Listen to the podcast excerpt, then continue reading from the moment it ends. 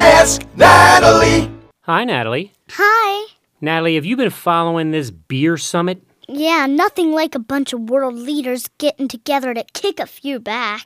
I know, but, but these are but these guys aren't world leaders. Yeah, but what an ugly racial mess. I know it's really it's really touchy. This uh, Professor Gates and Officer Crowley, you know, they're going to the White House because President Obama invited them by to discuss it over a beer. I didn't even know that the Oval Office had a lounge. I didn't know that either. Hey, do you think they got a bilateral jukebox there?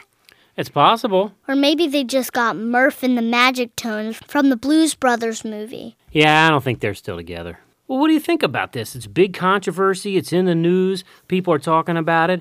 So the president says, "Hey, why don't you swing on by my pad? We'll blow the foam off a few and and discuss this." I don't know why this isn't happening sooner. Well, what do you mean? Well, can't you see Roosevelt now? Picking up his phone? Hey, Winston. Hey, Adolf. Let's meet in Coney Island, grab some hot dogs, and talk this thing out. You know what, Natalie? You're absolutely right. Think about all the world crises that could have been solved if the president just invited them over to the Oval Office for a beer. Yeah, well, it's a good thing Obama wasn't president in the 80s because Madonna and Sean Penn would still be married. Wow, there's another world crisis put to bed. Hey, you know what? I think there's a reality series here Really? What would you call it? Drinking with Lincoln. Hail to the chief, Natalie.